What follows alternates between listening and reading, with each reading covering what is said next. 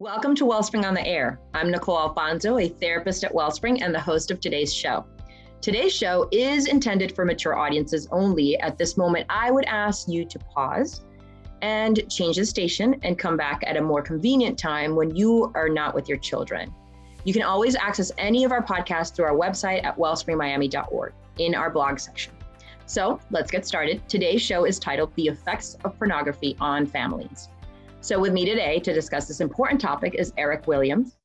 Together, we want to bring, help bring clarity and truth about effects of pornography. So, stay with us. We've got some much needed information about pornography. Okay, Eric, welcome to our show.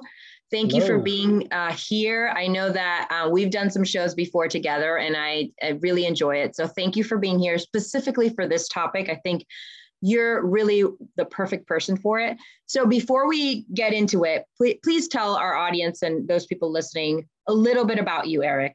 Okay. Well, it's great to be here, Nicole. Thanks for having me on the show. Um, I have been a therapist at Wellspring for over five years, and I also work uh, part time with with Cru, uh, uh, a ministry in Miami. I've been doing that for 25 years um, in Miami, and before I moved to Miami. And when you when you say Cru, that stands for it's formerly Campus Crusade for Christ. Okay. It's, it's, oh, yeah. And it's based in college campuses, right? I mean, you're working with college kids.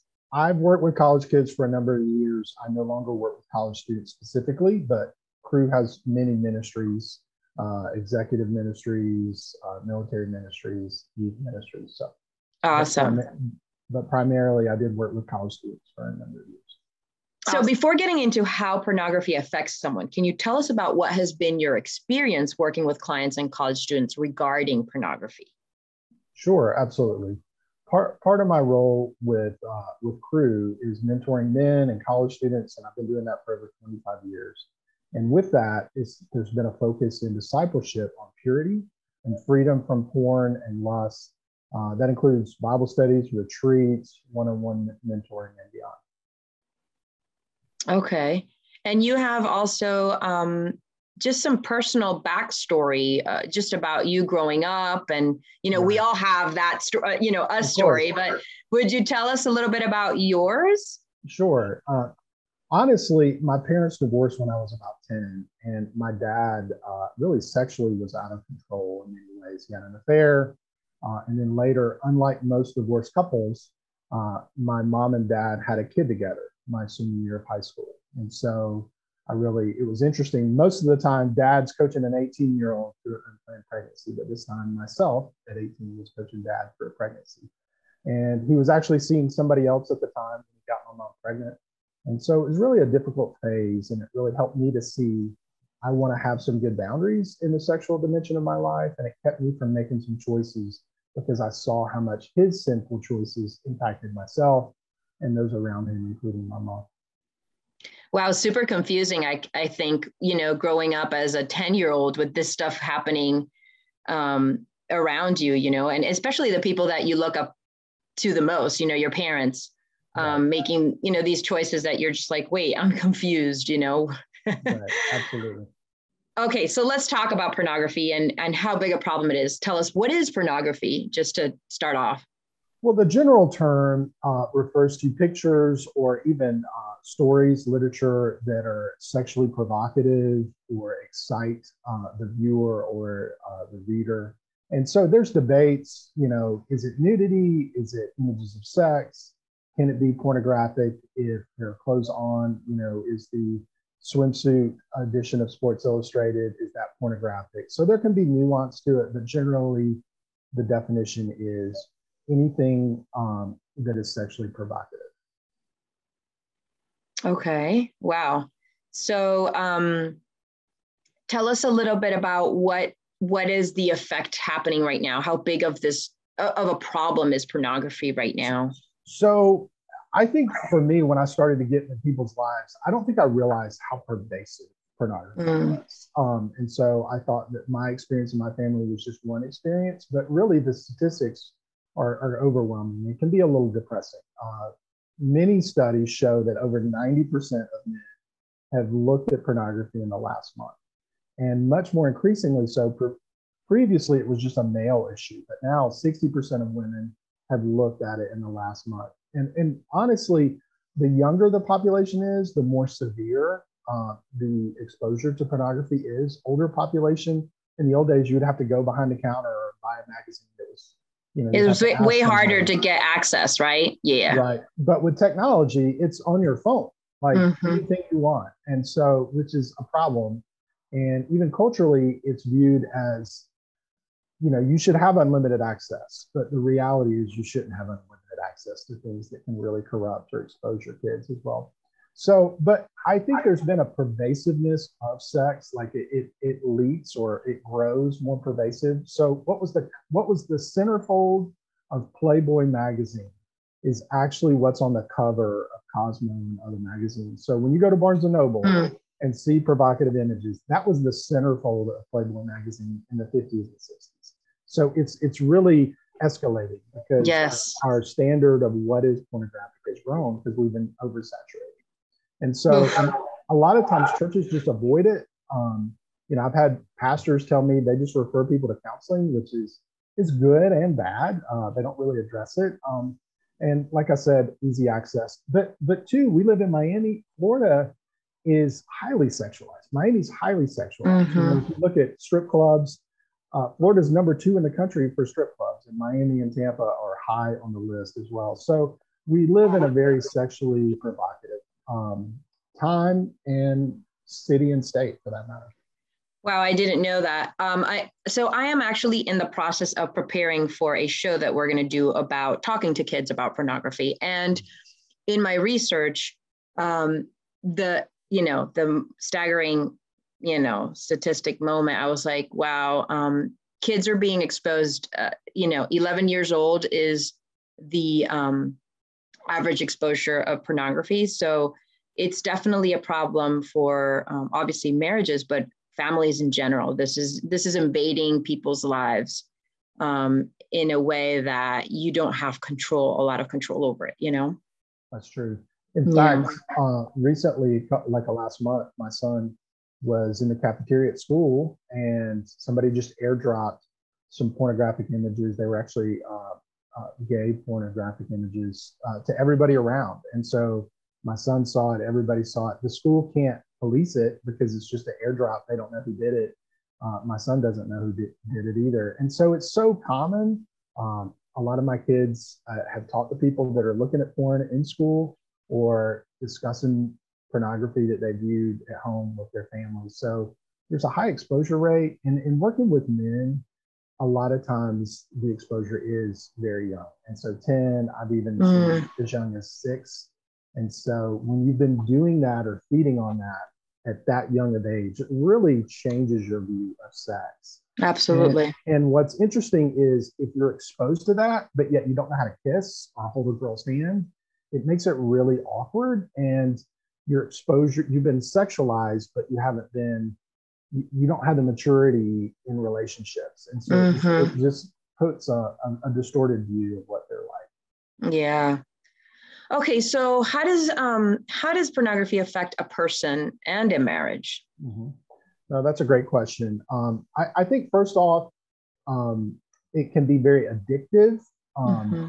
When you're exposed to pornography, you need. It's kind of like, you know, one beer gives me a buzz the first time, but then later I need two beers or three beers. So it, it becomes more addictive, and the type of pornography can often um, be more extravagant um, mm-hmm. or more uh, it, it, could just be worse uh, and so it erodes trust you know if, if you're married to somebody and they're looking at porn it really can cause uh, either lack of trust it can be very harmful it can give unrealistic views of relationships sex mm. in many cases the images that people are looking at are doctored anyway they're not bodies really don't look like that they filtered uh, the picture and it's not reality.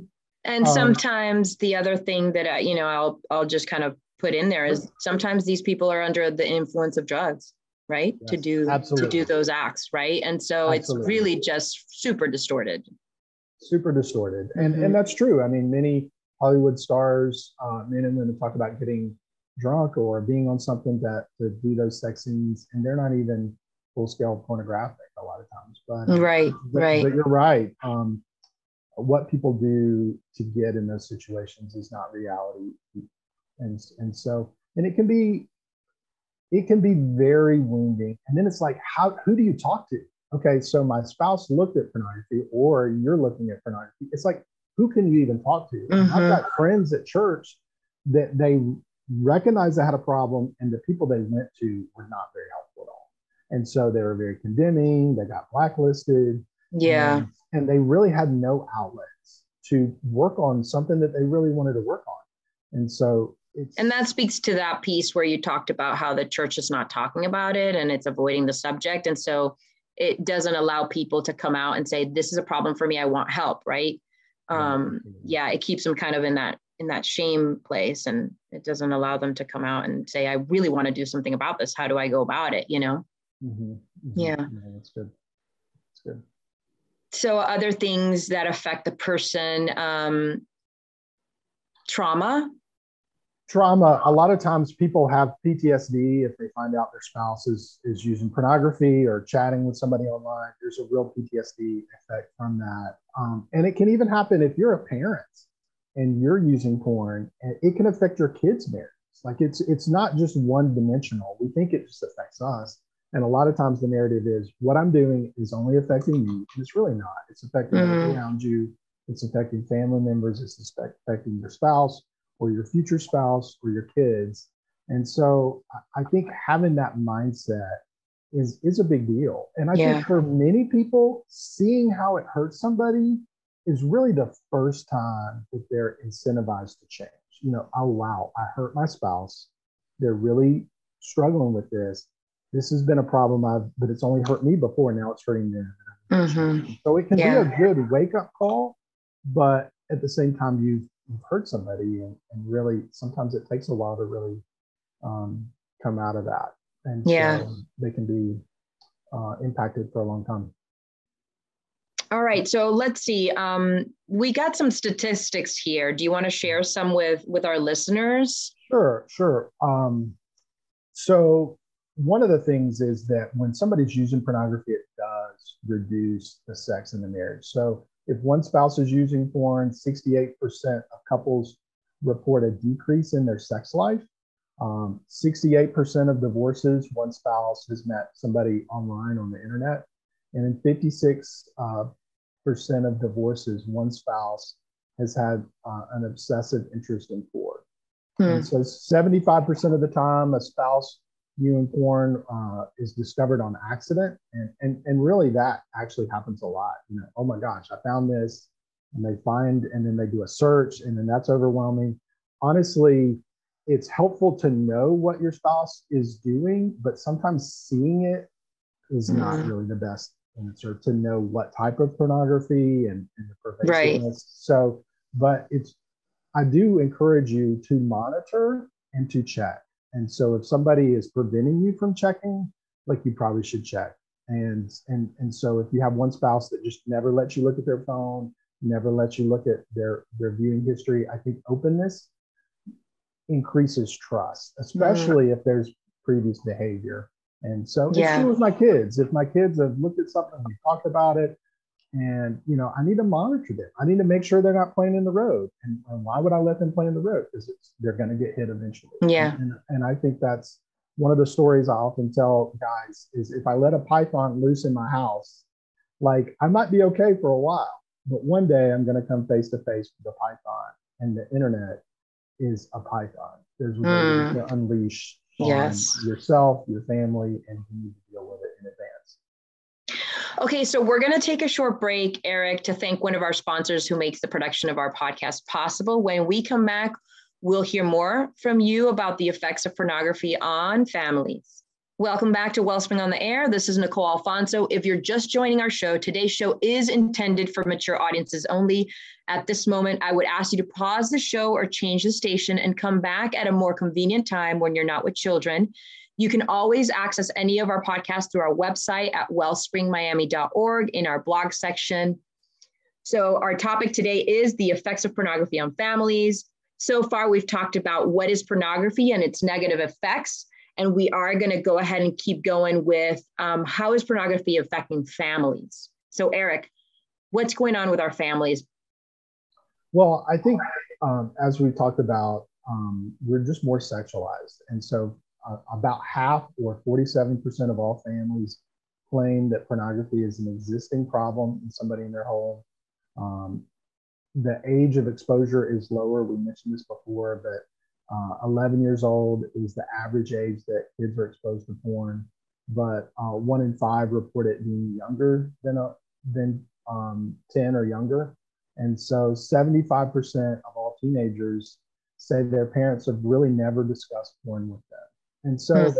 I just want to encourage you if you've not talked about these topics with your kids, you know, it is a great opportunity for you to go there and talk about it don't talk about it in a in a rules kind of way. Do this, don't do this. Talk about it in a vulnerability kind of way. Hey, these are mistakes I've made. I want to help you not make these mistakes.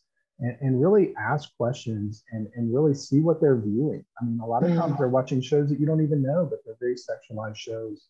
And, yeah. and I think culturally too, we don't want to put limits on things. I've even had teachers say, Why do you have limits on your screens for your kids? And I'm like, because there's a lot of things that they can look at. Like I don't understand why you're opposed to limits. There, we all need limits. I need limits yeah. on what I eat or drink, and and so it's the norm. But when it's the internet or technology, it's like, ooh, you know, if you have limits, then there's something wrong with you.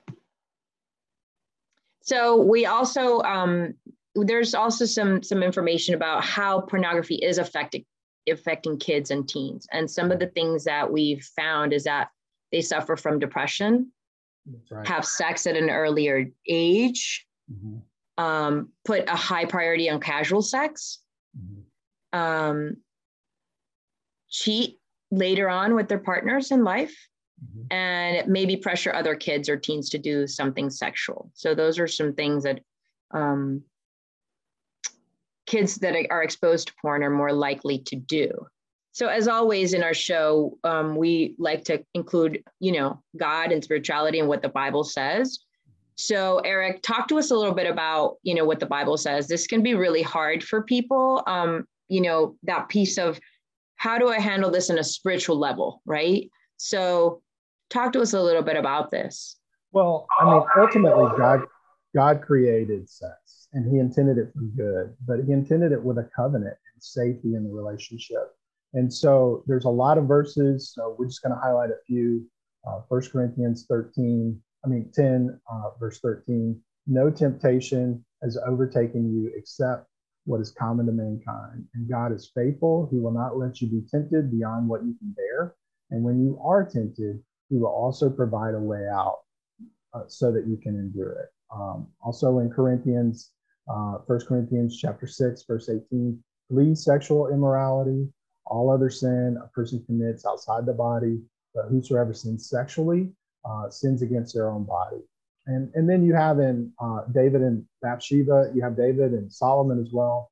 You know, they made many mistakes with uh, affairs and it impacted their families. Uh, the Bible mm-hmm. doesn't advocate that. You know, what I love about the Bible is even the heroes, it talks about their mistakes and mm-hmm. the impact it had for generations. And so David's sin with Bathsheba impacted him, it impacted his kids and their relationship. And so sin always impacts you to a greater degree than you realize. You think, oh, I'm just making this one little compromise. But but the way God set it up, that there are consequences for our sin. And and so we need to accept that and face that. And so um, so anyway, those are some passages. There's some more that we'll talk about as well. And I know, um, Eric, you have you know mentored a lot of people in this situation, so you come very close to their stories and their struggles. Can you maybe share a story of um, someone you've mentored and, and how that kind of worked out? Like, you know, just. Mm-hmm. So, um, you know, I'm thinking of some guys I worked with at Florida Atlantic. Um, you know, they grew up in the church. They were looking at some things online that they knew they shouldn't have. And then they got in an accountability group with other guys. And one of the guys shared about their struggles with pornography and how it's impacted them. And they all just started sharing their stories they got. Uh, they recognized the problem. and they became anchors to one another. Hey, I'm going to text you this weekend. I'm alone. My parents out of the house. And so it really started this beautiful community.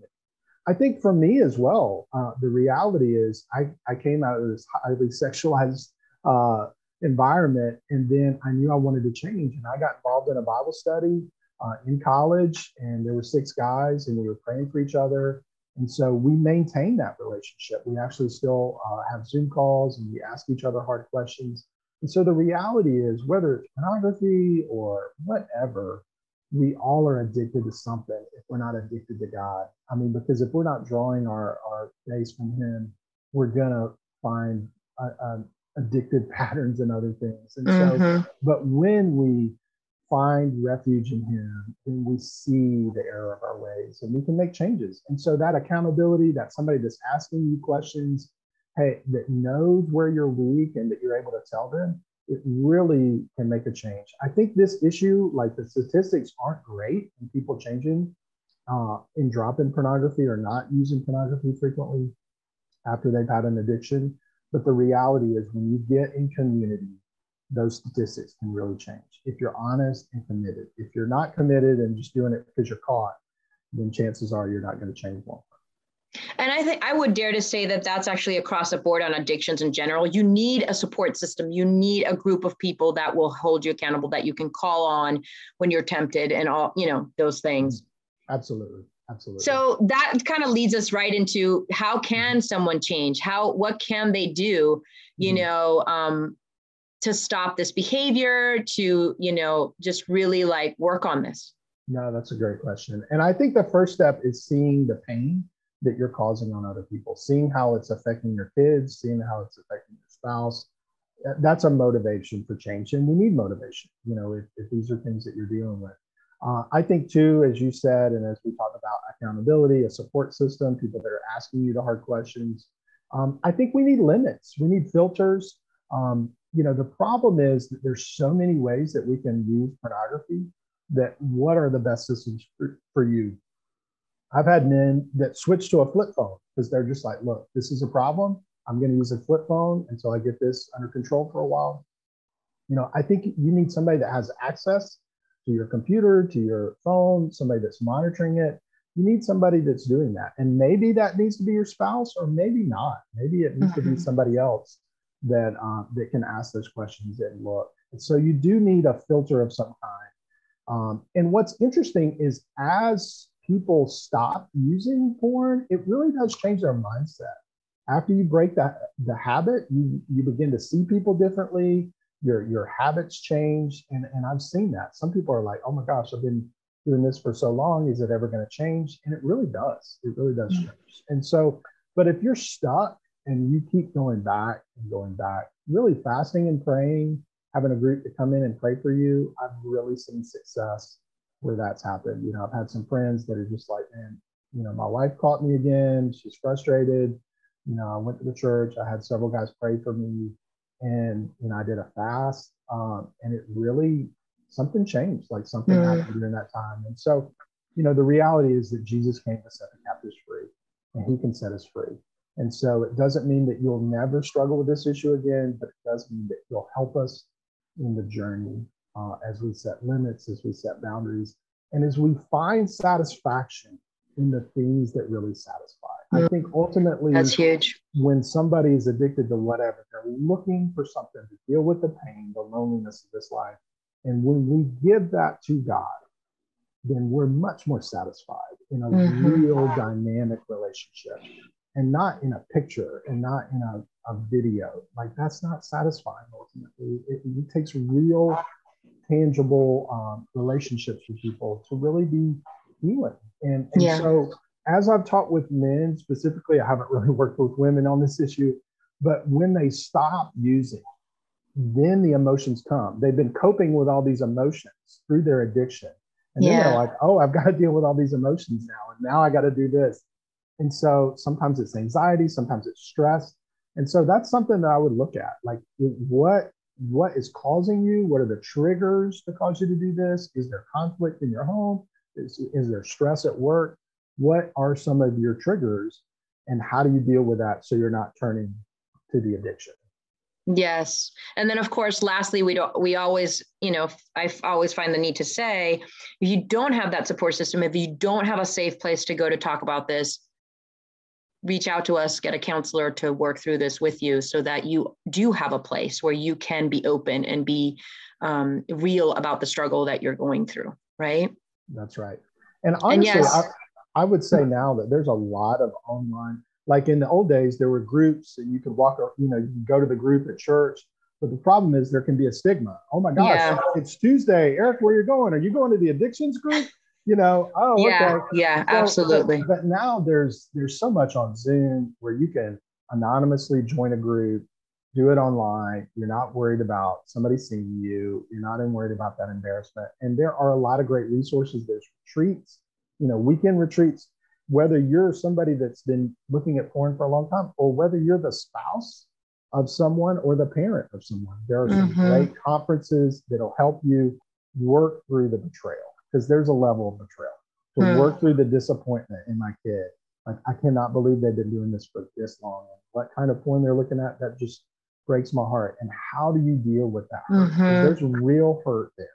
There's yeah. real genuine hurt. And you take that hurt and dump it on that kid, it's going to overwhelm them with pain. And so their addiction needs to change and they need to set boundaries. But how can you deal with your hurt and betrayal so that you're not dumping it on the child and in some cases your spouse. So yeah i mean the whole family is affected so everybody needs to get their help in the way that you know they need. Mm-hmm. wow eric this is great. Um, this show is really meant to bring truth and clarity and hope not shame. Um, we do believe that people can change and jesus came like you said to set the captives free so um, it is time to close out this show. Thank you, Eric, for joining us today and shedding light on the topic of pornography and sharing some of your personal story. We hope that you learned about how pornography can be affecting you or your loved ones.